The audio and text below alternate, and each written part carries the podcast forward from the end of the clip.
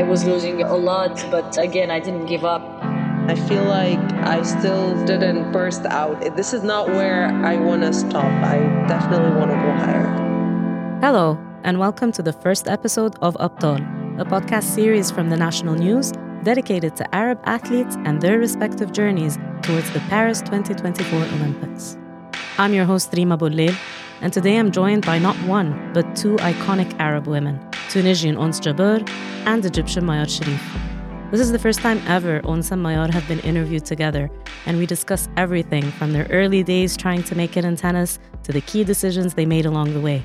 The turning points in their respective careers, the highs, the lows, the desperation that comes with trying to break through, and the pressures that come with finally doing well. Ons opens up about the heartbreaking defeat in the 2023 Wimbledon final, while Mayar reveals what really pushed her to pursue a career in professional tennis halfway through college. They share stories from their previous appearances at the Olympics and even quiz each other on things they've always wanted to learn about one another. Ons and Mayar have had completely different paths to the top of women's tennis. Ons turned pro when she was just 16 years old, while Mayar took the college tennis route, playing for Fresno State before transferring to Pepperdine University. It was only after graduation that she kicked off her professional career in earnest. Ons has gone on to become the highest ranked African woman and Arab player in tennis history peaking at number two in the world and making three Grand Slam finals. Meanwhile, Mayar is the second highest ranked Arab woman in history and became the highest ranked Egyptian tennis player ever across both the men and the women when she hit a career high number 31 in the world last year. I met Ons for the first time back in 2012 at a tournament in Doha, and we spent years being the only two Arab women traveling the tennis tour, me as a journalist and Ons as a player, before Mayar came along. Now I get to cover two Arab women on tour, and I get to see their impact, not just on the people in our region, but in the rest of the world as well. They're helping change perceptions of what an Arab woman is capable of, pushing every conceivable boundary and treading on uncharted territory. We recorded this episode a few months back, and I can't wait for you all to hear what they had to say. Myron Ons, thank you very, very much for joining me today. I, I really feel truly privileged that you're both talking to me at the same time. I've interviewed each one of you many, many times, but this is the first time I get to speak with you together. I don't know if you've ever been interviewed together. I'm not sure, but I feel like this could be the first time. Well, this is the first time. Only if I cannot remember. Mayar, you tell first me. First time, first time. that's why I feel really lucky, and, and I really appreciate that you guys both uh, took the time to do this. You've both taken very, very different paths towards professional tennis and the top of professional tennis, and you've each ended up making history in your own right. And I would love to hear from both of you about your journeys, the obstacles you faced, the choices you had to make. I'm sure there were many dif- difficult choices in order to pursue your dreams in this sport, and the barriers you had to break along the way. But Onsa, I'd like to start with you how young were you when you decided to pursue a professional career in tennis? And what were some of the key decisions you and your family had to make in order for you to, to pursue this? I think it was around the age of 12 or 13. I was convincing my mom to let me go study in Tunis. We had like a, a high school where you can study and, and uh, play tennis at the same time. So you, you have the program, you can practice twice a day and still be able to finish your homework and, and exams. I think that was the maybe the changing point for me. I was practicing more. I was more dedicated to, to play more tennis and I was able to travel a lot, which uh, I could not do it if I was in a, a normal high school because of the amount amount of hours we we used to spend at the high school. So that was the first winning match for me against my parents because I had to convince them to let me go to this high school. And how did you hear about it? Like, why did why was it you who was trying to convince them? Did they approach you directly, or did you look it up, or how did it work? It's it's a famous high school in Tunisia, and actually actually in Africa too. It's called Lycée Sportif, and and uh, you you you have to do certain tests to be accepted there and to to uh, to to go to that high school. But it was like 2 hours drive from my hometown and I was very young and my mom was kind of scared to let me be on my own and not kind of sleep in the house. So that was that was difficult for them to accept that I go there and you won Roland Garros juniors at the age of 16 in 2011, and you turned pro as a teenager. What were some of the biggest challenges that you faced early on, and especially in an expensive sport like tennis. How did you manage that financially, and what were some of the trickiest parts of all of that process? I think there's so many things, and I believe like every tennis player would struggle financially having a, like a professional career. For me, it was finding uh, the way to pay the coach and everything, but uh, also the injuries that didn't help so much because I, I was uh, injured. I had to do uh, operation early in my career. In when I was fifteen or fourteen, I had to start to do my my first operation on my my wrist, and that was very tough. And I could I didn't know if I could just be able to come back stronger. So obviously the ITF helped me a lot to be ready and to kind of pay a little bit for my coaches and I struggled a bit going from juniors to professional, but it's it's it's completely normal. Uh, I'm happy that my country was there for me. My my family was all, always there for me. So that's I think was the key for me to to continue and still believe in that I could do so many things. I remember you once told me there were times when you you would wait for someone to send you money, whether from your family or Karim, your husband, who at the time was your fiance, just to be able to go to the next tournament when all of this is happening, are there doubts that you should be pursuing tennis at all? I think not really because you I was already like so into tennis like I was I was there. So I I believe if I took money from my brothers or sister or, or Karim eh, it's like a debt to me and I need to to give it back. I had so many I had some businessmen that they wanted to make a deal which I, found very unfair because they, they give you some money and then they take 400% more after, which I, I couldn't find it very, very easy. So I, I chose another path to, to take a little bit of money from, from my uh, family uh, and, and Karim and, and be able to, to continue. And they believed in me. I also was very lucky to get some wild cards in, in Doha and, and Dubai. That, that those kind of tournaments really help with the high prize money to to pay for stuff. Uh, my audio didn't play a lot in the juniors. I remember you once told me it wasn't easy to play a lot of juniors because financially it was quite difficult. I'm curious, first of all, you must have met Ons on the African circuit at some point. Do you remember the first time you met or any early impressions of Ons? I remember one match she played against my older sister uh, in Smash. And I remember watching also yeah. one match against Noor Abbas I still remember. Uh, yeah, I have this memory from the African Championships, I think. And then also, I actually played against her in one of the African. It was in Mozambique. African tournaments. I remember. Yes, yes. Because Maya is, yes. is younger, so I played with with her sister more than than uh, than her sister is my year. Yes, so she she she had some battles with my sister that I remember, but but not so many with me. But these are the memories I have of of her. And Mayar, tell me about your journey early on in tennis. I know your family loves tennis. As you just mentioned, your sister, she's not the only sister who plays tennis. You a lot of you play. What was the decision process like for you when were you you were young and you were trying to pursue a career in tennis? And how did you end up taking the college tennis route? What convinced you that that was the right path for you? Uh, it it wasn't easy uh, being good young in Egypt and trying to make it through to try to convince the people around you. Uh, it was nothing easy. I was already obsessed with going outside of Egypt to to try to beat the people outside. In Egypt, we always say you have to try to beat the people outside because we already have people that are good uh, within Egypt, but nobody made a difference outside of Egypt. And I had that obsession already when I, since I was 12, 13 and I loved traveling from the first time I traveled. So I was, I think the first time my older sister traveled, she was crying.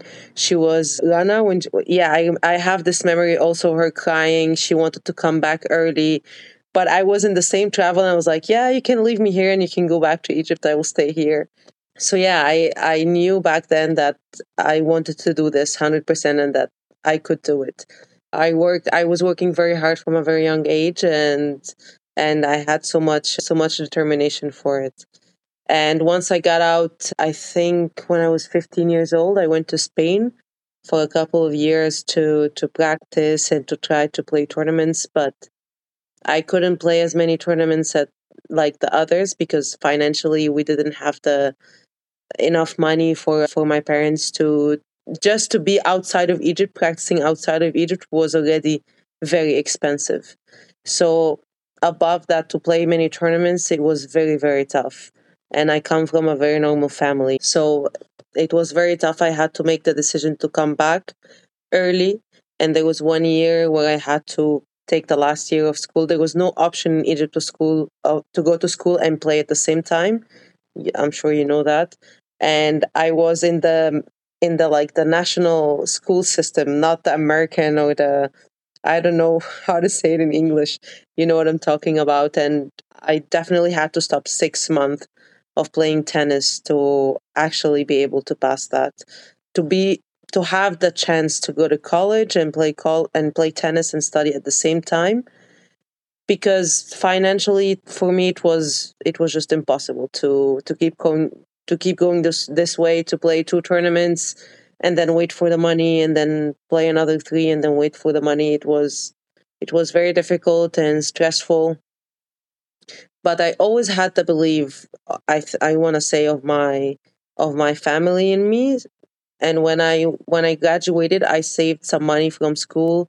Um, i give private lessons in school so that i can save after i come back. So i give myself the chance to maybe try again and looking at Ons, I remember so well looking at Ons and seeing her getting to 150, 130, and then breaking that. I was still in college, and actually, my first two years, I was thinking I'm just gonna, I'm just gonna take my masters afterwards, and I'm not gonna play tennis. But then I saw her going and going and going, and then my mind started changing and also i saw other players but I had my eyes always on Ons to, to be honest. Uh, and then my mind started changing and I wanted to graduate as fast as possible to go on and play. I was texting Justo in my third year. I was like, that, that was my coach when I was in Spain, who's with me now. I was like, I want to try again. I want to give it a, give it a shot. And, and I was so excited. And my last year, I think after my last year, Ons did that quarterfinal in in Australia.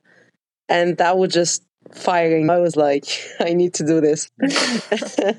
and then after I graduated from from college, I remember I remember I had this conversation my coach my first 3 months I wasn't winning many matches or 4 months.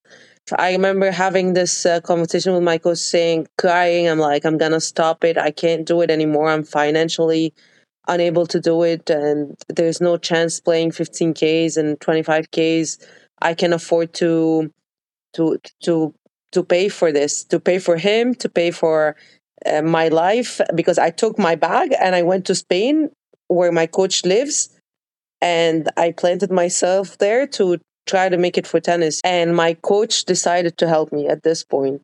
I don't know if he was crazy or or what he was thinking but he actually helped me financially. He said, "Don't worry about it. I'll help you." Uh, he didn't take any money from coaching me. He didn't. Uh, he didn't put any pressure about giving any money back. He just had the confidence and the belief. He had so much belief in me more than myself that made me really push and push through. And until he he had no money anymore, so we both knew that I had to do it as fast as possible so that I could actually have a shot and after a year, I remember I got from zero to 190 or 189. And we both had no money at this point, and I had to borrow the money from Rana to, to, to pay for the ticket to the Australian Open. It was my first quality of a Grand Slam. I remember that very well as well. And and I think after that point, the French Open, after I qualified for the French Open, that was like a changing point for me. And that helped me a lot to for the people to know me, for the sponsors to to start to get into tennis and the people needed to know tennis. And for me that was a ground ground changing. I, I find both your stories incredible because many other people would have quit, but that's something that I feel that's very common between you two is that no matter no matter the circumstances, you kept going. Ons I'm curious for you, was college tennis ever on the table for you, or you never even considered it? I I got some offers, but never really considered it. For me, I my goal was to to graduate from high school, and from there full on tennis. Obviously, it wasn't easy convincing the parents that I will do tennis. Like how, how they think, what if you get injured? What if this? What if that? Which they're they're completely right because nothing is guaranteed. Especially tennis, I believe. Actually, it's said that if you're above what 200 300 that you you have to make it like at least top 200 top top uh, top 100 to be able to pay from tournaments which is I, find it truly unfair for a sport that has a lot of viewers that for a sport is, is is making a lot of money. So for me i also try to push for this. It's impossible to to make a living out of tennis which doesn't make sense with what we, we, we produces with media rights and everything and with all the bettings which drives me crazy. So so yeah I mean, I mean for me I, I got some offers. I'm, I'm I wasn't ready to go and live in US to be honest with you and and study there. I, for me I wanted to play tournaments even though I uh, sometimes I had no idea what I was doing. Sometimes I, I just went with the flow. I was losing a lot, but again, I didn't give up. I, I, I told I always take money from, from my brother and sister, and they didn't approve most of the time the, the the things that I was doing. So I was like, "Don't worry, I'll, I'll give you back." And honestly, I had no idea how to give back at the time. It was like I was I basically not making anything, but but yeah, you you have to. I believe you now have you should to, give them back with some interest. Uh, don't worry, I, I, I gave back a lot. they're enjoying. They're enjoying. I believe Rana is enjoying too. No. yes.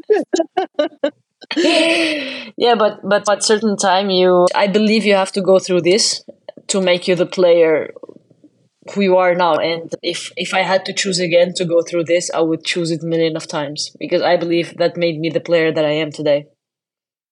So this actually brings me to my next question. If someone asks you how uh, how how did things finally come together for you? If someone asks you what is the main reason you managed to become a world number 2, a multiple time Grand Slam finalist, what would you say now? I, I, I think that's not one main reason. I believe that the the the struggle, the good feelings, the sad feelings that I, I went through during my career made me the player that I am today. Meeting with some good people, with some bad people, they want to take advantage, uh, especially now of your success, saying that they always been there. Which no, I'm sorry, you never been there. There is a lot of those, which is sad because I think in, in Tunisia, those people exist a lot. And I believe that those people are not are preventing a lot of athletes to become the athletes they want to become. And eh, it's sad because, I mean, tennis we are lucky because if you make it at certain level you can earn your prize money you can pay for uh, your own things other sports they cannot do that and they work so hard to for example to prepare for the olympics every four years I believe tennis we we have Grand Slams, which is uh, four times a, a, year, which is very important. So for me, there was a, a, certain turning point in 2019. I was I was playing good, had a good ranking around 50 or, or 30, and I was like, I look at my coach, I was like, I'm sick of losing against top 10 players, even though I know that I can be a top 10 player. I beat them so many times, and I believe my level is there. And I'm like, as soon as I said it, I'm I'm done. I want to be top ten there. That's that's my goal now, and uh, I'm gonna do everything. And for some reason, like the mentality changed. The everything, the doors were opening in front of me. I've met some people on, in the way that helped me a lot, and that was that was uh, when I made the quarterfinals at the Australian Open, which. I was like the first time in the second week, like going deep. That, that was for me the changing point and the minute I said, okay, enough is enough, I believe that I can be there, and a lot of things changed for me. And what about you, Mayar? Uh, what are the key reasons for you that you've been able to become the highest ranked Egyptian born player in tennis history? I wouldn't say there is like a key or or anything. I I want to say I just put the hard work. I I listen to my coach a lot. I I work day by day to go to the court to improve. I give it all. I give it all to tennis. I mean, I'm sure uh, all of us on tour do the same. Uh, I live. I go only home. I go home twice a year, two weeks a year, probably. Um, yeah, I I give it all, and that's what I do every day. And I think improving day by day. I actually improved my level a lot. My mentality is there, but I still need to like having that mentality to go every day to improve, to try to be better, to try to be better, working on my personality, working on my my anger points, my my attitude off the court to help on the court, uh, these kind of things. Uh, I think I still need to work on those to help me with to to arrive to the next level. I mean, the difference. I I feel the difference is not that big. It's the consistency of a top 20 top 10 player is really high and that doesn't come out of nowhere it's a process that you have to go through I mean, I'm not there yet, but this is what I think. but hopefully, I'll get there. I mean, I feel like I still didn't burst out or do as good as Ons, soil. this is not where I want to stop. I definitely want to go higher. And Ons you've had to deal with expectations from a very young age. I'm curious, when was the first time you realized this was going to be something you had to deal with your whole career? Well, definitely dealing with myself because I put a lot of pressure on myself, and I think I, I always try to be tough with myself. And then I met a very nice uh, guy who's helped me, a reflexologist who helped me a lot and and told me to be like easy a little bit on myself because it, it wasn't gonna help me get what I I need to to be. And that's when I start giving myself more chances. If I win that match if I lose that match it's okay. It's it's part of tennis and you have to keep improving.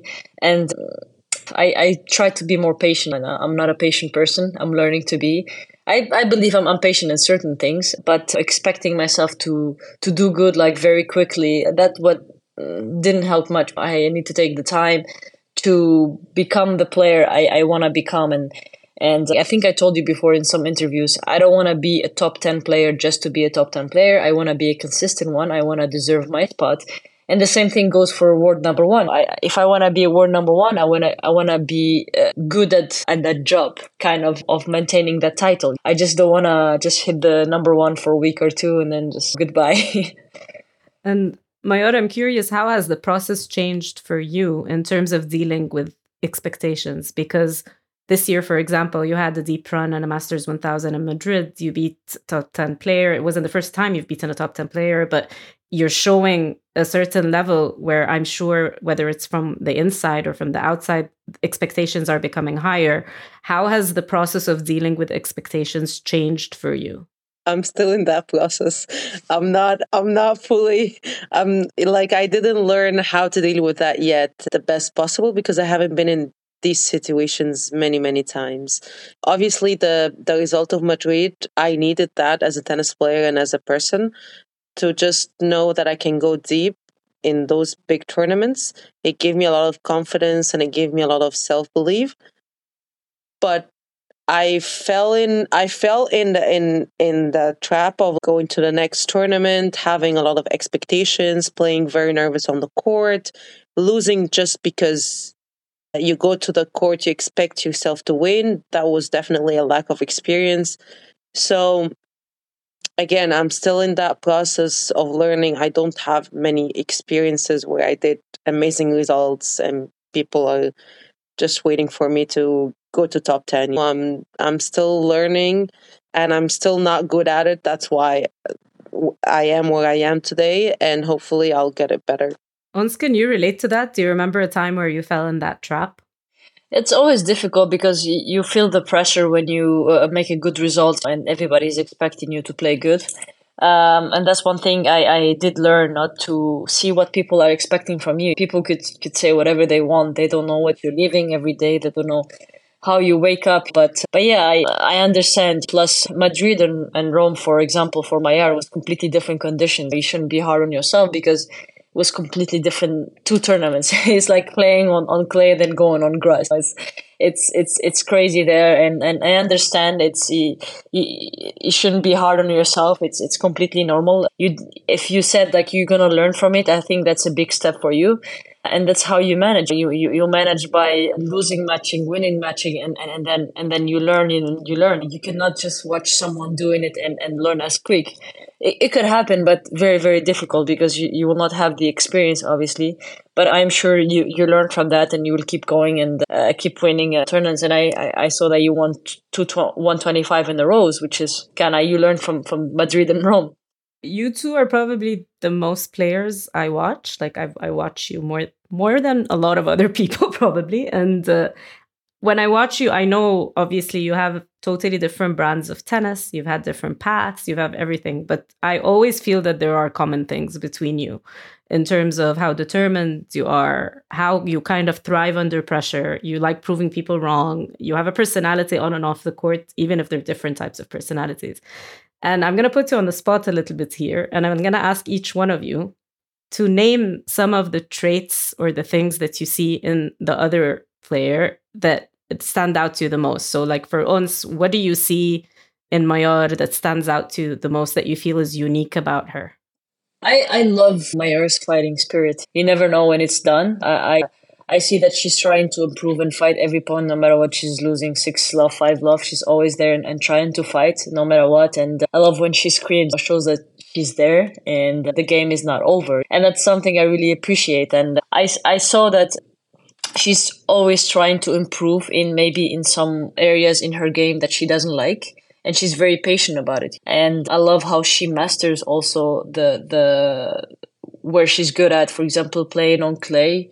She's she's really good and she mastered it no matter what how many tournaments she played or if it's a thousand two fifty or whatever. She's always there to prove that she's she's really good at playing there. And at the same time she's trying to improve in in different surfaces which i really admire because you can see so many players they they complain about playing on surfaces they don't like instead of trying to find a solution which is completely normal you have a certain style of game so you're gonna uh, try to adapt and improve and Mayar, what about you? What stands out to you the most in Ons if you had to pick a couple of things? The hands. Obviously, one of the best hands on tour. It's unbelievable. Uh, she can play with us, I think. Uh, I think this is yeah. I mean, it sends out to everybody. I think I was always like I always tell my coach like, what did she do growing up to be able to have these skills. I don't know if she played a lot mini tennis. When Egypt would do that to get that skills, I'm like, oh, she oh, probably the answer for like you. two hours a day or something. you want the answer? Yeah, how? I played so many sports growing up, and not just tennis. I played football, I played handball, I was running, I was playing every every sport that I can find in front of me, basketball, and I, I believe that develops the skill the, the, the, talent kind of because i don't believe that you say you are born with a talent. No you you can be born and and and, and kind of uh, make it uh, to perfection. And and for me i was if there is any sport with a, a ball i would play i would play all the time no matter it's on a tennis court outside. And uh, honestly i was very lucky because i have two brothers. I played a lot of football with them. And that that helped me a lot to develop this. And I, I truly believe that kids should start not just with one sport but with so many. I was swimming also at the time. So uh, any any possible sport i was doing. That's really good advice um, yeah i know that having the right people around you makes all the difference in the world and i'm sure both of you will say that i want to start with Mayar can you tell me a little bit about how the people around you help you be the best version of yourself every day. I know that one of your sisters now is living in Spain, so she's also close. I've seen another sister travel with you a little bit on tour as well. How how key is all of that for you? I mean it's it's very important because at this point I'm just I live I live outside of Egypt and my sisters for me I love the I think I love them the most in my life. They help me with everything. Whenever I ask them to to travel to come help me they do. It's very tough mentally to go week week after week after week without seeing your family. So for me it's very important for them to to come and just be with me because i love being with them. And i grew up in a house where i have three sisters and we're always laughing we're always playing or fighting. So i'm used to like people with me and being here in one room week after week sometimes is quite boring. So so yeah they they they help me a lot with that. And for me also one one very important person is justo. He's uh, he's my family in spain. His daughters are very close to me his his wife is is very close to me too they all help me in, in a way. His wife helps me with things off the court. The girl that comes clean the house, cooks for me after practice. Whenever there's a chance, Justo, uh, Justo's parents are with me as well to make me feel like I'm at home. So I feel like I'm at home in Spain. It's like my second home. And that's something I think that Justo built for me on purpose, of course, because he makes me feel like I'm his family. And once you have a very tight knit group, your husband Karim, who's also your fitness trainer, Isam Jellali, your head coach, Melanie Maillard, psychologist. I love Melanie. I love her. I, I want my own sessions with Melanie. you have um, to pay me. What's the, I know, right? It has to, through you, you get a commission. uh, what's a what's a key element of Team ons that that like how, how what does one person need to be? What's a certain trait they need to have to, to be part of Team Ons? Um, loyalty. And I'm all about uh, being loyal, me for them and them for me. And this team started like very small and got bigger, bigger, bigger with the time, which I'm I'm very proud of because again, Mayar was saying family, family. Family is most is the most important thing, and I believe my team is my family. Isam, we know from a very long time. He even knew Karim before me. He used to play and and and knows what is we went through tough times because people couldn't believe that the Tunisian team could make it. It's, for example, it's all about uh, the nationality, was which we, we, me and Mayar, we trying to change a bit because you don't have to be American or French to to be a top ten player. No, you, can be from from Africa to do that, and it's the same thing works for the for the coaches, for fitness coaches, and and uh, is becoming Tunisian too uh, I've told her like uh, you're the Tunisian. We try to make her eat spicy food, teach her some words in in in Arabic, and it's funny because I feel a great connection with her. I knew Melanie in 2016 or 17, and the journey just started. And again, people try to judge uh, what we are doing, but they have no idea what the the work we are doing either with Isam, Karim, or Melanie so these things take time. You cannot trust anybody uh, very easy, and especially for a psychologist. so yeah, I, I love working with Melanie. We're improving a lot, and things take time. So you just need to be patient and, and keep working. One of the things I remember about Melanie when I was speaking with her is that how she kind of urged you to embrace the weight of expectations and to embrace having the role of the first african to do this or first arab to do this. And and i can definitely see it in you that this is something that because you get asked about it every single day in every single press conference. You're the first african. What does it mean? You're the first arab. And and and i feel like you've a key part of this was melanie talking you through all of that, which I think is very cool. One thing in tennis that is absolutely brutal is that there's only one winner every week, which means that everyone else walks away a loser from a tournament, a feeling you guys know very well. And learning how to lose is essential in any sport, but I feel in tennis in particular, that that's particularly something you really need to be okay with. So, Onsa, I'm going to start with you. How has your perspective towards wins and losses changed over the years? I think if you, I didn't actually see it that way before until somebody said it that we lose every week. And then when you, when I focus on, I was like, oh, well, okay. Uh, sometimes I, I, I see if I, I, I did my best and I did a quarterfinal or a semi or, or made a final. I'm proud of myself. I, I don't feel like I, I walked out of the tournament as a loser, but also as a winner because I won everything. And something they teach me when I was young. You never lose a match, you always learn from it. So yeah, I'm trying to learn from every loss. I try to improve and that's the the the rules of tennis. You learn from every match that you lost and you keep going and you keep adapting and that's all about tennis players adapting to everything. And your loss to Marketa Vondrousova in the Wimbledon 2023 final, it seemed to hit you very hard. Yeah. And I felt like the whole world was crying with you. Even my family i was sitting yeah. next to my family because i covered the final from home and they were crying too and they don't know you. So i am curious what did you tell yourself after that match and why did it hurt so much? Maybe expectations also that comes to the way because I, I i was sure that i can win this one. I was ready. I was playing amazing matches also I, I feel like it was unfair because I have tougher matches before, so it kind of makes it tough. Also, I was playing really well the last two years I was building myself and it came up short to one match and it just it, it did hurt a lot because I, I I wanted to lift that title so bad for so many years. But yeah, it is what it is. I, I couldn't hold my tears because that's the person that I am. I'm very emotional. I try to show and not to hide who I am.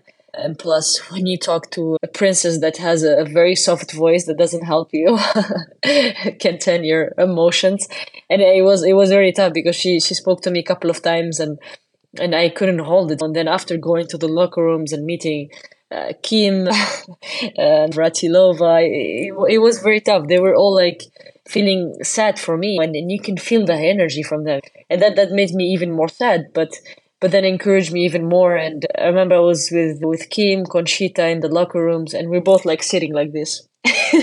we're all like sitting like this is like something terrible, like more terrible that this happened. And you can feel even we were all of us silent, but you can you can feel that the silent had so many words to say. Yeah, I just also I felt like I disappointed my team because I was the one holding the rack and I was the one doing everything and and that maybe hit me the most seeing seeing my, my my team up there. I couldn't i couldn't really look at them. I was like i was like this. I was focusing on myself and, and focusing on what i have to do and and get through that trophy ceremony. And that was a very tough moment but yeah i guess you learn from this. You try to become stronger. We me and karim we cried a lot after. I never saw karim like this but it's also nice to to share this with with him. It's something you don't always share good things but this is maybe a sad good thing that you share too. And Mayar, when you were playing in college, the hopes of a team kind of hung in the balance, but now it's all about you. And I'm curious how your perspective on wins and losses has changed, and where how do you view wins and losses right now?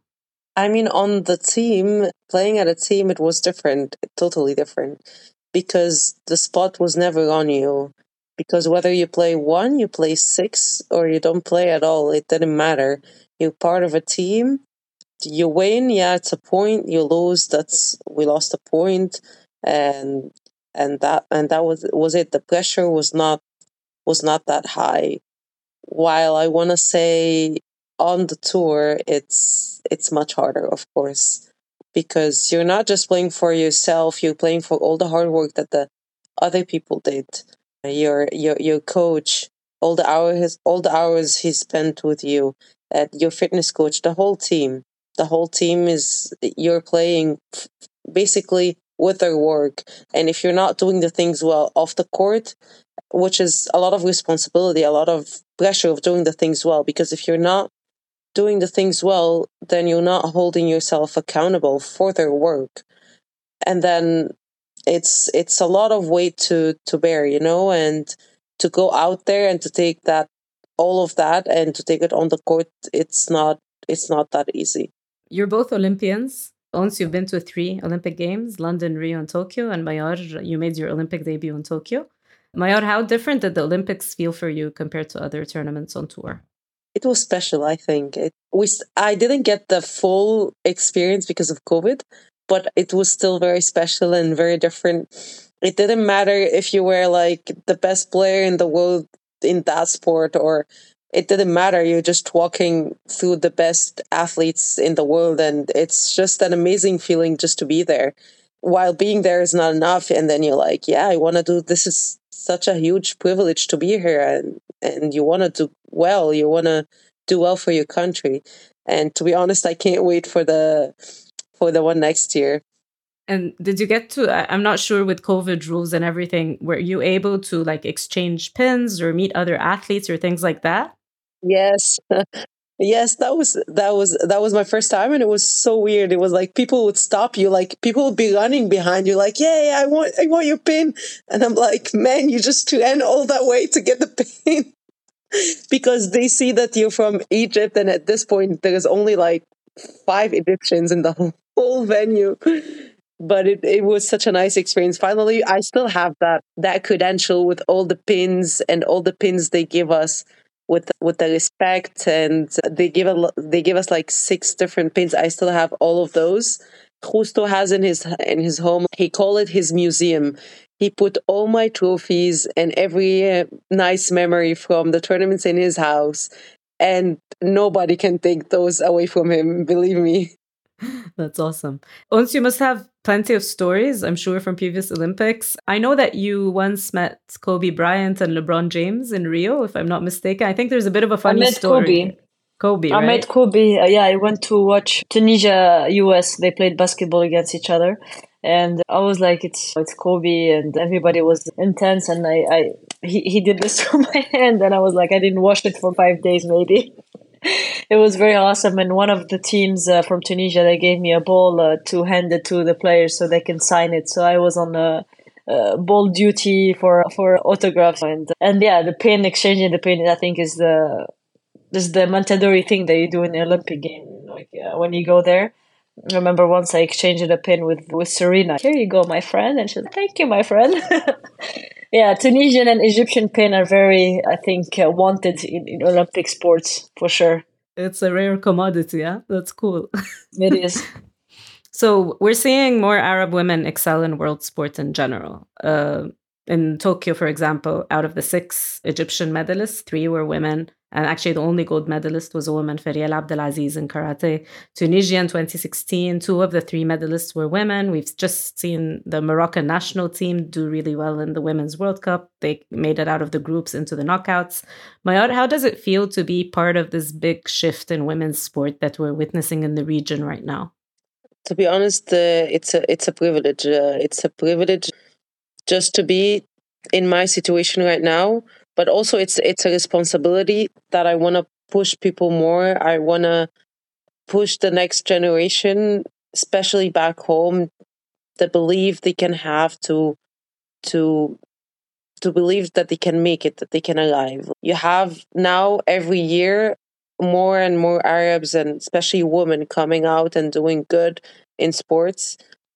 And that gives them just the belief. I mean, it doesn't matter if you make it or not. It's just a belief that you can do it and that you just go on and and try to do it. Because if the belief is not there nobody will ever make it. And that just i think by the years it will be more and more and more women and more arab athletes going and and making the high the high ranks in other sports as well and Ons, in terms of sponsorship, do you feel companies are still holding back when it comes to sponsoring women or athletes in general outside of football in our parts of the world? I think we could do better for sure. Uh, yeah, definitely you need more sponsors for women. It's you need to know how to kind of sell your story and i believe there is a lot of talented women around around the, the african continent the arab continent that, that deserve more and I, I see the changes I just wish to, to see more, and I'm sure there is more. It's starting, especially in the Middle East, in, in, in Saudi right now. They're investing more and more in, in women's sport, which is something it's it's amazing to see. I, I visited once Kuwait and I see that they're trying to change, they're trying to give women more opportunities to play. And I believe when you give them more opportunities, especially the sponsors will follow. And I, in general, there, there's a lot you have to sacrifice to do what you guys are doing. And one of the things I know you mentioned in the documentary you were in on Netflix is is you I know you love children and I know that one day you yeah. want mm-hmm. to have children and balancing that that big dream that you have to to grow a family with Karim while also pursuing your dreams in tennis. What is that and how difficult is it? Yeah, it is. It is very difficult, especially we we both are crazy about kids. We we want to have our own, and sharing this with Karim, I think is is really one of our goals. And and yeah you have to it's never the right time. It's always okay i'm playing good now. I cannot stop. And for me my goal was always to stop and come back. And the last couple of years it was tricky because i could not stop. I felt like i was at my best level and it, would be kind of stupid to stop right now. It's it's crazy. So i kept going and we're very impatient with karim so we're gonna see how it goes. I definitely want to have a kid and come back for sure. That's also one of the things that i want to show that it's possible there is more and more women that they're doing it. And for me it's more personal to show also to the to the arab community that, it, that it's very possible because when i got married um, they said that i'm going to stop tennis because i'm going to be a housewife i'm going to stay at home i was like no that's that's not how how it works and now having this with karim people are like trying to change their mentality it's the same thing with having a kid it is very tough to have a kid but it's not impossible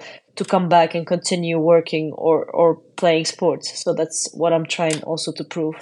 Is there anything you guys ever wanted to ask each other? This is how I'd like to end this conversation. Is there anything one of you would like to ask the other? I was gonna ask her when she went to, but she already answered. When she went to US, was she planning to come back to professional tour, or just was just to graduate and keep going with your life? But I said you said you changed your mind in mid, no? Yes, the first two years, I I was like, yeah, tennis impossible, uh, no chance. And what about you, Mayar? Is there anything you always wanted to ask oh, Ons? Or I know you guys know each other and can ask each other anything, but I'm curious with the conversations we just had, if there's anything you'd like to ask her. What advice would you give me? Actually, it's an advice that I want to take. Would you give me to go on to the next level? I I think that you're doing already an amazing job going from the ranking that you were until until now and i see that you were working very hard to become better on playing on hard courts and on grass but i mean i don't really count grass because it's only few tournaments here but especially hard.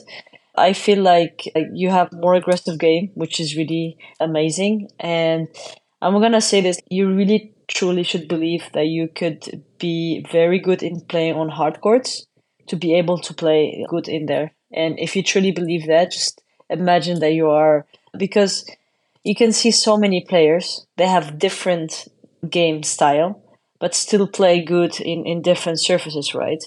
I, I don't see why you cannot do it because you're you have a great mentality you have a great fighting spirit. You just have to keep going and, and, and find that that small details that makes you you and that you proved it before. You have won a lot of great matches on, on, on hardcourt. You just need to believe that you can be in quarterfinals and then be in finals and then and then win the tournaments. You just don't don't stop in that area. I, I truly believe that everything starts with believing. And then everything will unlock. You would know more things about yourself because I know you, but I know you from outside, and I don't know what's happening really with you and your team. But once you know that, and once you you, uh, it will click for you for sure. Stick. 20% out of prize money if this works. the next hardcourt tournament, we'll keep an eye out. Ladies, thank you so, so much. I really appreciate it. I've taken a lot of your time, and I'll see you soon on the road, inshallah. inshallah. I absolutely love this conversation with Ons Mayar, who showed us that there is no singular path towards success in sport. It was great to see how much they support and respect each other and it's obvious they are both extremely ambitious and are not content with what they've achieved so far in tennis.